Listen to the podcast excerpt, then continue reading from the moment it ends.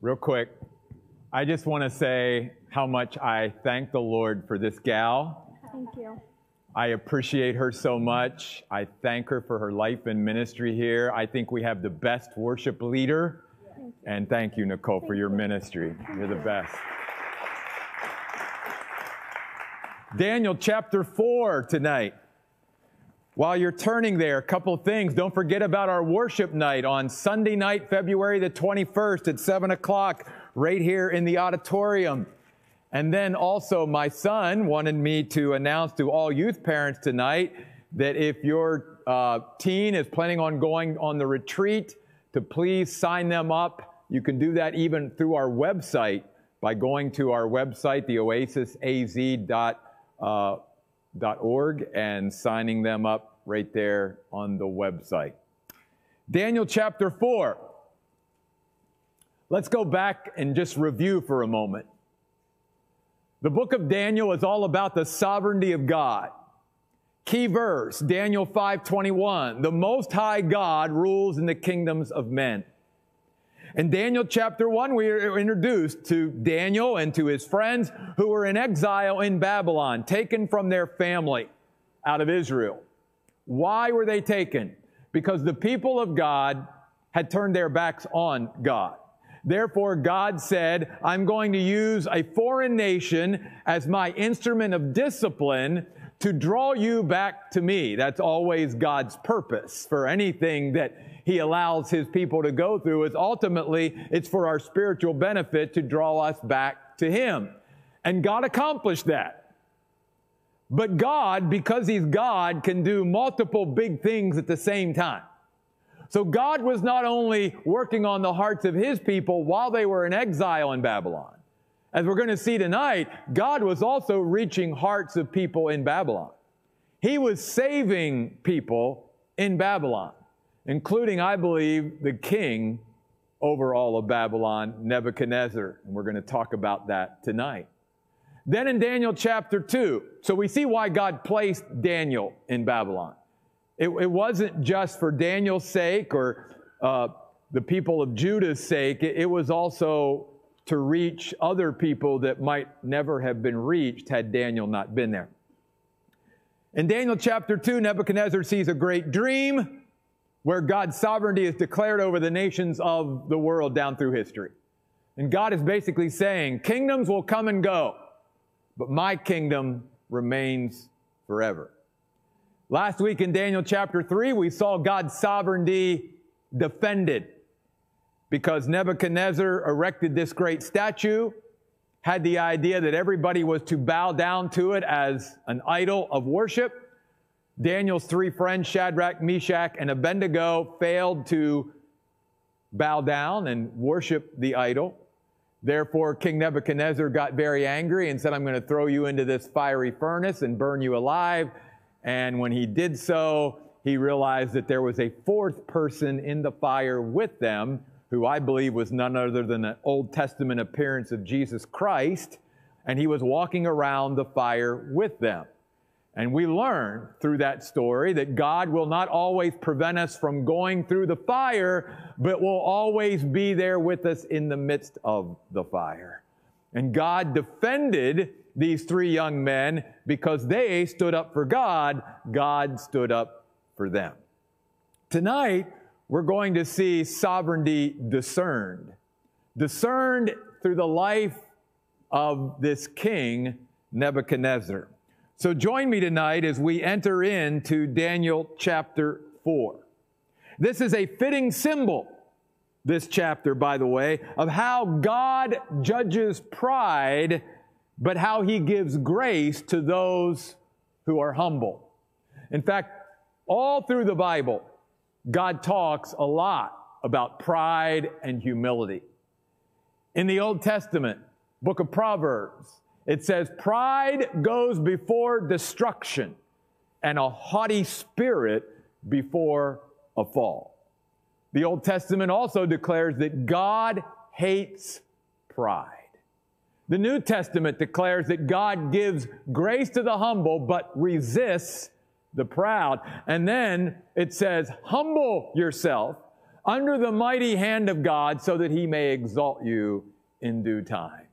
So, over and over again, God has a message about pride and humility. We know the story that Jesus gave of the publican and the tax collector in the Gospel of Luke. And, and what is pride, if you will? Pride is stealing the glory that only is due to God. That's one way we express pride. By, in a sense, trying to steal God's glory. And God said, I will share my glory with no one else. But another way, maybe more subtly, that we can live in pride, and this is one that you and I as Christians all, always have to constantly check ourselves with, is living independently of God. Not relying and depending upon Him uh, through every moment of our lives. Anytime you and I are basically saying to God what a child says to the parents, I do, that's pride. That's saying, God, I don't need you. I can handle this myself. And the crazy thing is that even though God is the greatest person in the universe, far beyond even our capacity to, to grasp and understand, He is willing to help us with anything and everything. So, why do we walk in pride at times and say, I do, God, I do? So, I hope tonight that you and I will be inspired by the testimony of Nebuchadnezzar to walk less and less in pride in our life, independently of God, and more and more to rely and depend upon God for anything and everything in our life. Notice chapter 4, verse 1. King Nebuchadnezzar, to all peoples, nations, and language groups that live in all the land, peace and prosperity. Shalom, in a sense, even though he was not Jewish. It was a common greeting even in those days. I am delighted. Literally, he's saying, it's beautiful for me to tell you about the signs and wonders that the Most High God has done for me. How great are his signs, how mighty are his wonders. His kingdom will last forever, and his authority continues from one generation to the next. Nebuchadnezzar, in much of chapter 4, is giving his testimony of, I believe, how he came to trust God as his Savior. I personally believe we will see Nebuchadnezzar in heaven one day. And remember, Nebuchadnezzar is the ruler of the most powerful empire on earth at that time. Therefore, we could in some way equate it to this. He's the most famous person on the planet in this day and age.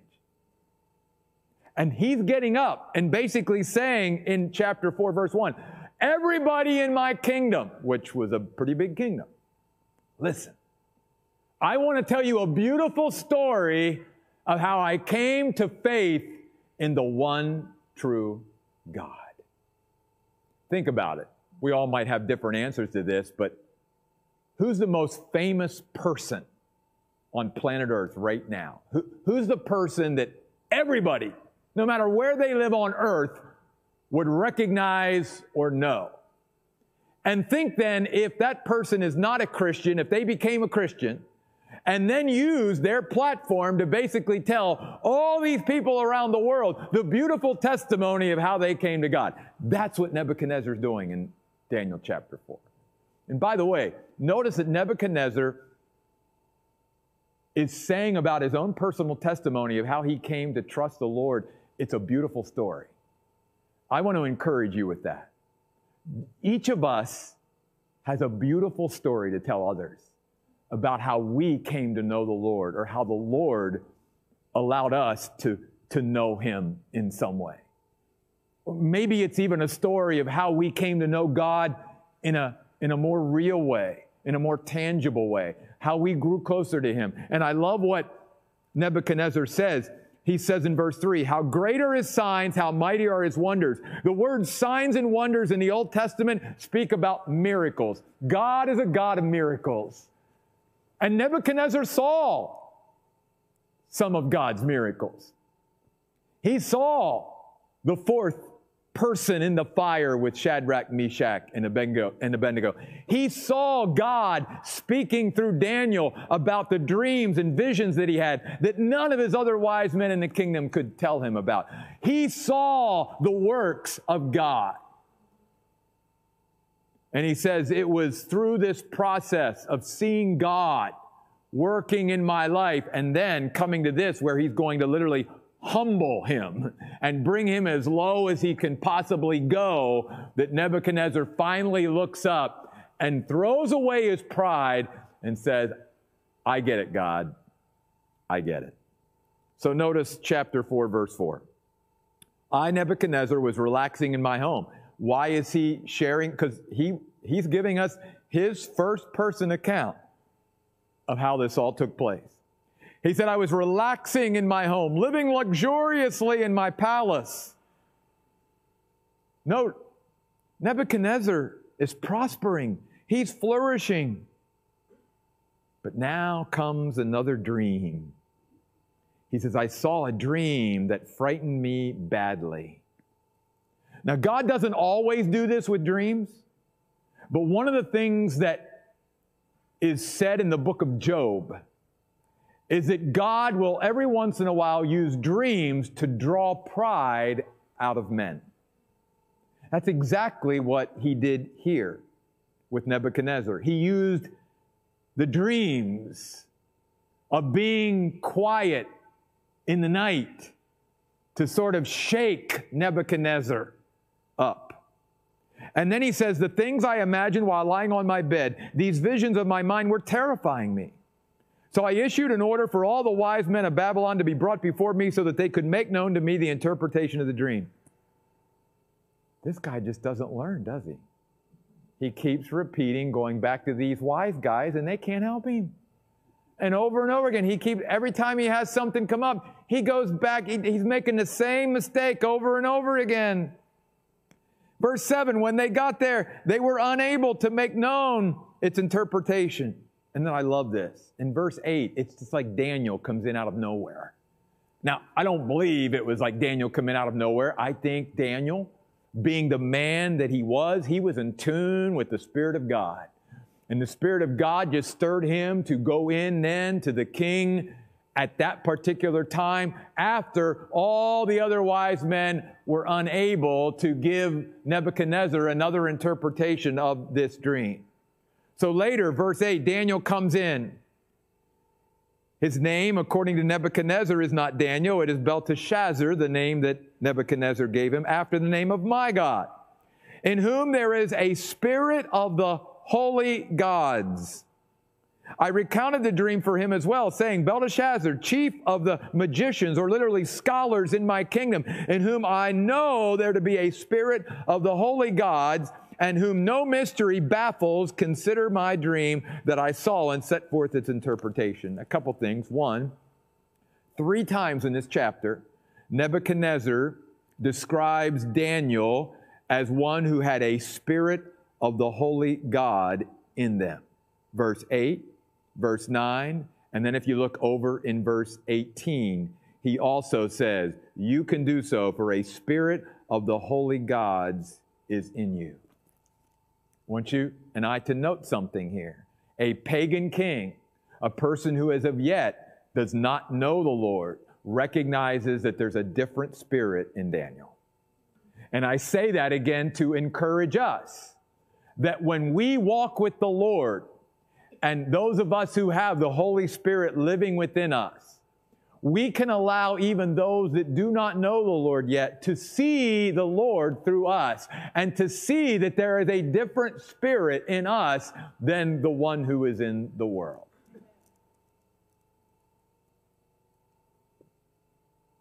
I think of Caleb when I think of a different spirit. God even said, said, look at my servant Caleb. There's a unique and different spirit in that man than there is in anybody else that I can find. And I want to just talk about this for a minute because this is important. One of the things that makes a different spirit is seeing the same thing that others see, but seeing it with a different perspective. Because you know the story. This is when they sent the 12 spies out to spy out the land, and the spies come back and say, Oh, we can't go into the land. There's giants in the land, and, and we're just not big enough, and we're not strong enough. And Caleb's like, Let's go. Now, notice, Caleb never denied that there weren't giants in the land. Caleb saw the same evidence that the spies saw, he just saw it with different eyes. He's saying, We surely can go in because God's with us. I know there's giants there. So it wasn't like the spies saw giants and somehow Caleb didn't see giants. They both saw the giants. They both saw the challenge. They both saw the obstacle. But the one who had a different spirit in him saw it with a different perspective. That's the kind of spirit God wants to create in you and I. It's not that we'll see something different than what's really there. It's not that we'll see something different than what's really going on or what other people see, but we see it from a different perspective than others do because of the spirit that God placed within us. Nebuchadnezzar saw a different spirit in Daniel. And that spirit came out as he interacted with Nebuchadnezzar over the years. Second, I love this back in verse 9 of Daniel chapter 4. Nebuchadnezzar says, No mystery baffles you. The word means to distress or trouble Daniel. In other words, Nebuchadnezzar is saying, It doesn't matter what I throw at you, Daniel. You always maintain your composure. You're always calm. You're never, you know, freaking out. You're never at a loss. You're, you're, you never let whatever information I have given you, no matter what it is, you know, stir you up in a, in a troubling and distressful way. And why is that? Because Daniel walked with God, the Most High God. And, when you and I have fellowship, intimate fellowship with the Most High God who rules in the kingdoms of men, it doesn't matter what men are planning to do and what the kingdoms are doing. We know God's the one that's ultimately in control. And we can trust Him. And therefore, we don't have to be all upset and, and filled with anxiety and all of this about what's going on in the world and, and look at where this is going and look at what. No. Why? Because it doesn't trouble me because I'm walking with God. I'm walking with God. And, and, and I'm not gonna, I'm not gonna get caught up in what, what the world and what the kingdoms of the world are doing. I'm just gonna walk with God every day and just let Him direct me through this life to bring glory and honor to Him. That was Daniel. That was Daniel. That should be us as well. Again, not only are we reminded and encouraged by the sovereignty of God in this book, but we are challenged by the example of Daniel and his friends. So Nebuchadnezzar says in verse 10, Here are the visions of my mind while I was on my bed. And basically, I'm not going to go through all this.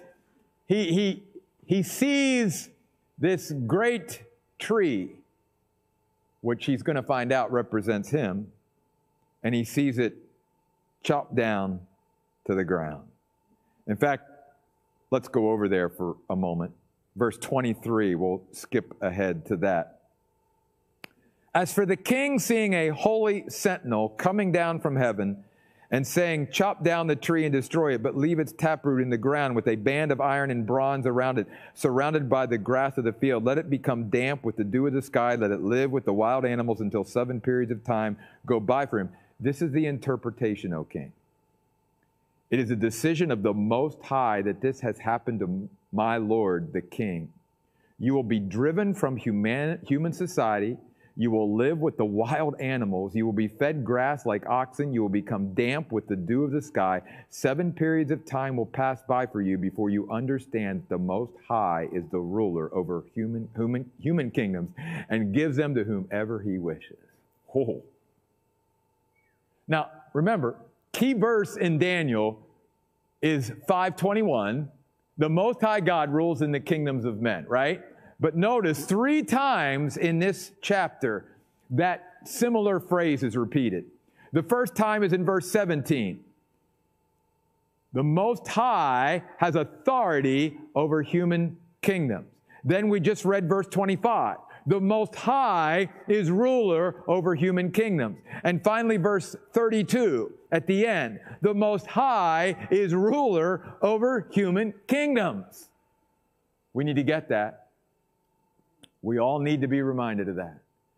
God is on the throne, God rules, God reigns at all times, and God is in control. Man does not call the shots, God does. Okay? And God can bring down people and He can exalt people anytime He wants to. And what He did with Nebuchadnezzar is yes, Nebuchadnezzar was the most powerful man on planet Earth. And God simply said, Done. I'm bringing you down. It's time. And God can do that at any time. But notice, through this dream, we're going to see in a minute, God was mercifully and graciously going to give Nebuchadnezzar a chance to repent and not have to go through the consequences of what Daniel talked about there in verses 23 and 24. And we'll come back to those verses in just a moment. By the way, something else interesting here, just for note. I notice the phrase in the Net Bible in verse 23 a holy sentinel coming down from heaven. You see this phrase describing an angelic being three times in Daniel chapter 4, and it's a very rare description of an angelic being. In verse 13 of Daniel 4, a holy sentinel came down from heaven. In verse 17, this announcement is by the decree of the sentinels. Who are the sentinels besides my high school? that was our nickname. Um, well, we know that the Bible teaches that there are seraphim that God has created, there are cherubim, there are archangels, and there are sentinels. There, there's all kinds of, of different angelic creatures or supernatural beings that God has created, all with different roles and responsibilities, all look different, all have different parts to play in God's kingdom. And the sentinels are just another aspect of those created beings that God has made to bring glory and honor to Him. And they serve Him as they are here in Daniel chapter 4. Now, let's go back to verse 17. This announcement is by the decree of the sentinels. This decision is by the pronouncement of the holy ones, so that those who are alive may understand that the Most High has authority over human kingdoms, and he bestows them on whomever he wishes. He establishes over them even the lowliest of human beings. God can set up in leadership whoever he wants to. Doesn't matter. He's in control. All right? This is the dream, verse 18, that I, King Nebuchadnezzar, saw. Now you, Belteshazzar, declare its interpretation, for none of the wise men in my kingdom are able to make known to me the interpretation.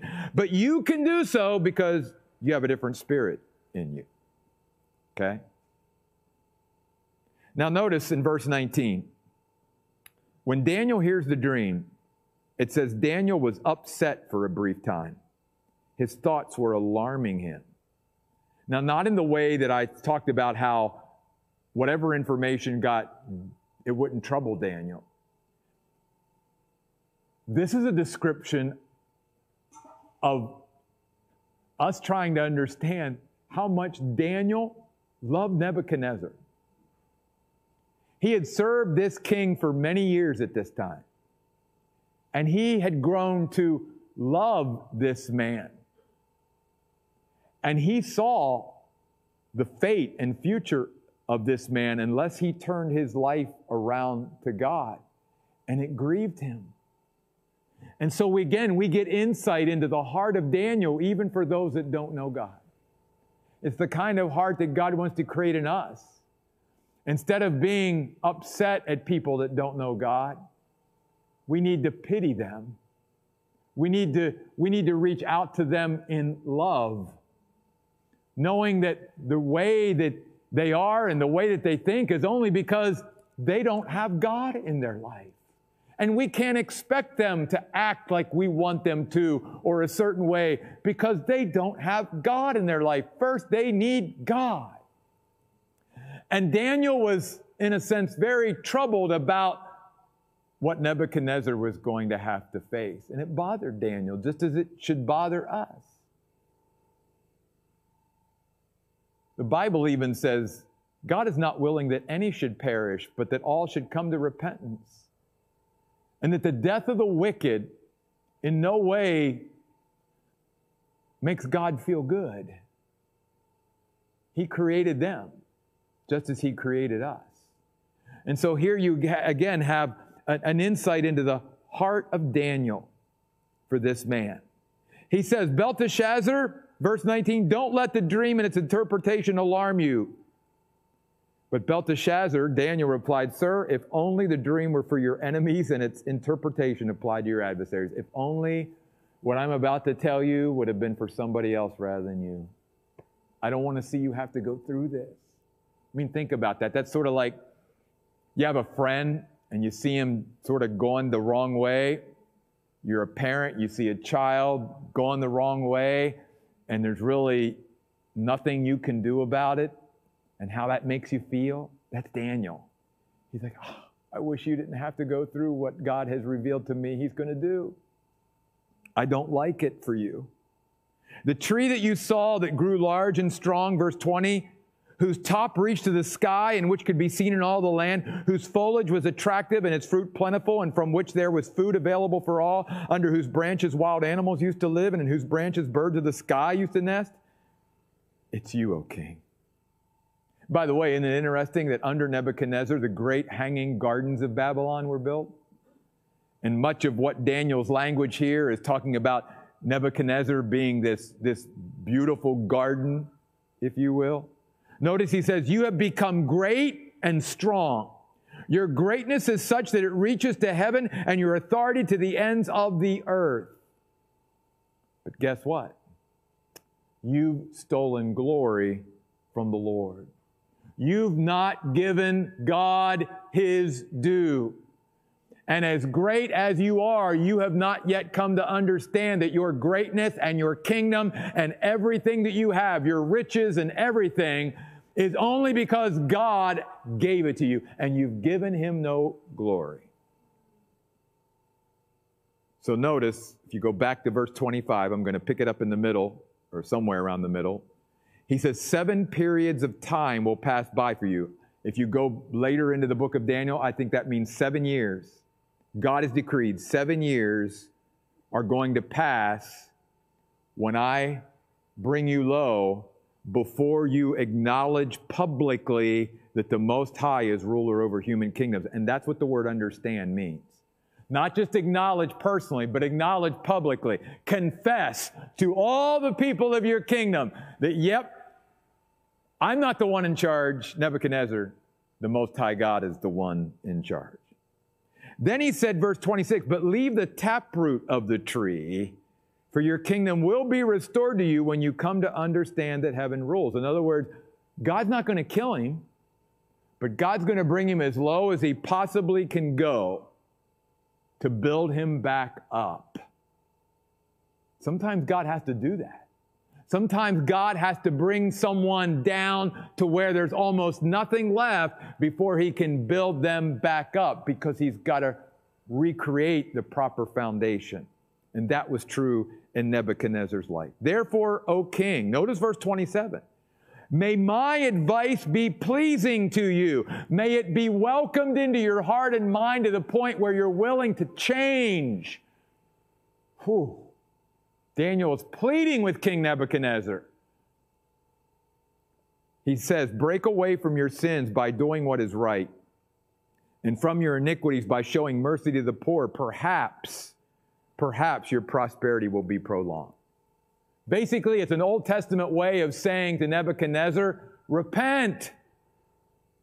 Turn your life around. Stop living this way, and perhaps God will not visit you and humble you the way he's planning to do it.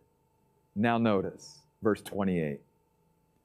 All this happened to King Nebuchadnezzar. And now, from verse 28 through verse 33, notice Nebuchadnezzar now is no longer talking. Why? Because he can't talk, because he's a raving lunatic, or will be in just a moment. So, this is sort of Daniel's editorial after the fact until Nebuchadnezzar gets in his right mind again in verse 34 and closes out the rest of the chapter. So, let's look at it. Verse 29. After 12 months, let's not miss that, that's important. God gave Nebuchadnezzar more than enough time to turn to Him. A whole year. How patient is our God? He told Nebuchadnezzar through Daniel, This is what I'm going to do. I'm going to bring you low. I'm going to remove you from being the ruler over the most powerful kingdom on earth. I'm going to bring you down as low as a human being can go unless you turn to me. And God gave him a whole year. Shows how hard our heart can be, right? He did not repent like I, people say, oh, you know, how can God bring judgment and do these things? Listen, God never does any of that first before He gives plenty of warning and plenty of opportunity to turn around. Because God takes no pleasure in the death of the wicked or even in judging anyone. That's not the heart of God. But He'll do it if He knows it will bring about spiritual benefit and his glory. So notice, the king happened to be walking around on the battlements of the royal palace of Babylon. Life was good, right? Doesn't get any better than this. The king uttered these words Is not this the great Babylon that I have built for a royal residence by my own mighty strength and for my majestic honor? And while these words were still on the king's lips, a voice came down from heaven. It is hereby announced to you, King Nebuchadnezzar, that your kingdom has been removed from you. Boom! That's how quick it came.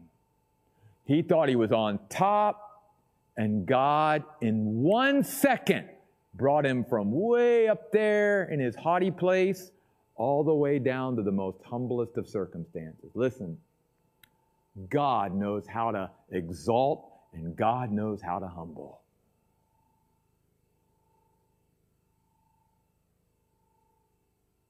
God can bring those on earth that walk around in pride and haughtiness down anytime He wants to. And if he chooses not to do it in the timing that we think he should or whatever, thank God for his patience, because how patient is he with us? Notice, you will be driven, verse 32, from human society. You will live with the wild animals. You will be fed grass like oxen, and seven periods of time will pass by before you understand that the Most High is ruler over human kingdoms and gives them to whomever he wishes. Now, in that very moment, this pronouncement about Nebuchadnezzar came true. He was driven from human society. He ate grass like an oxen. His body became damp with the dew of the sky until his hair became long like an eagle's feathers and his nails like bird's claws. I think about this, right? Most famous person on the planet, ruler of the greatest kingdom on earth, and now he's out in his backyard like an animal a raving lunatic for seven years. By the way, things that are talked about in our society as sort of science fiction or whatever, things like lycanthropy, werewolfism, and things like that, where do you think that they get that kind of even seed for something like that? Half man, half beast. That was Nebuchadnezzar. By the way, there have been examples of this throughout history where there were people who literally went mad and thought that they were animals and lived like animals for a time, just like Nebuchadnezzar did. They had a mental break, and that's exactly what happened to Nebuchadnezzar. But notice the end. Let's get to the good part. At the end of the appointed time, seven years, I, Nebuchadnezzar, now he's back into his right mind, looked up toward heaven, and my sanity returned to me. When he finally was willing to acknowledge, I'm not in control. I'm not the most powerful person. And then I love this. He said, I extolled the Most High, and I praised and glorified the one who lives forever. These are worship words. The word extolled means to kneel or bow before. The king is now bowing. Every knee will bow, every tongue will confess, right? The word praise means to adore. He's adoring God. The word glorified means to magnify. No longer about him. Nope. It's now about the Most High God. For notice what Nebuchadnezzar's testimony is. His authority is an everlasting authority. His kingdom extends from one generation to the next, not mine. All the inhabitants of the earth are regarded as nothing. He does as he wishes with the army of heaven and with those who inhabit the earth. No one slaps his hand and says to him, What have you done?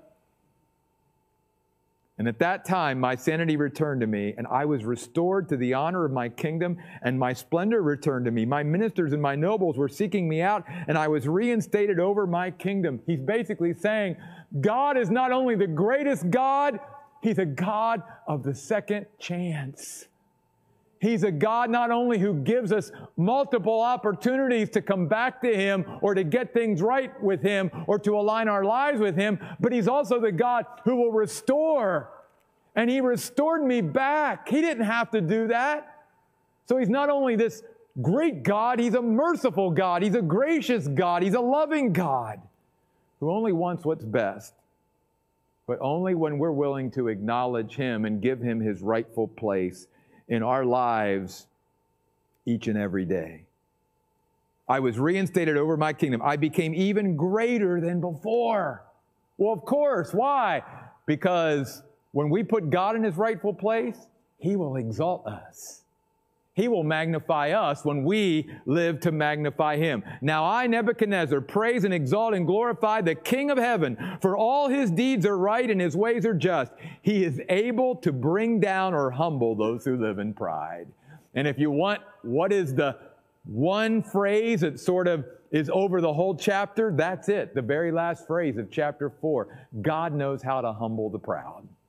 And I, Nebuchadnezzar, I am exhibit A of the proud person.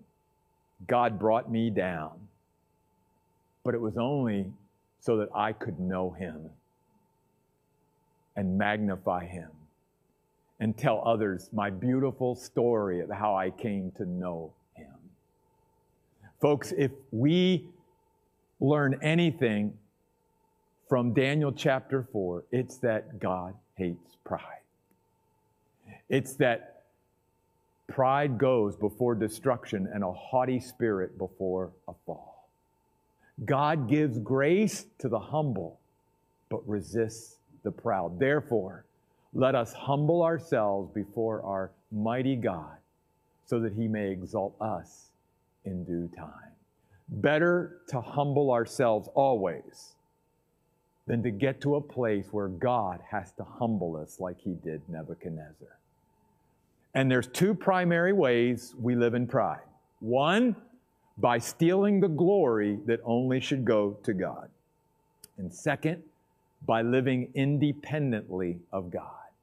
By saying, God, I do, I do, instead of learning to rely and depend upon God.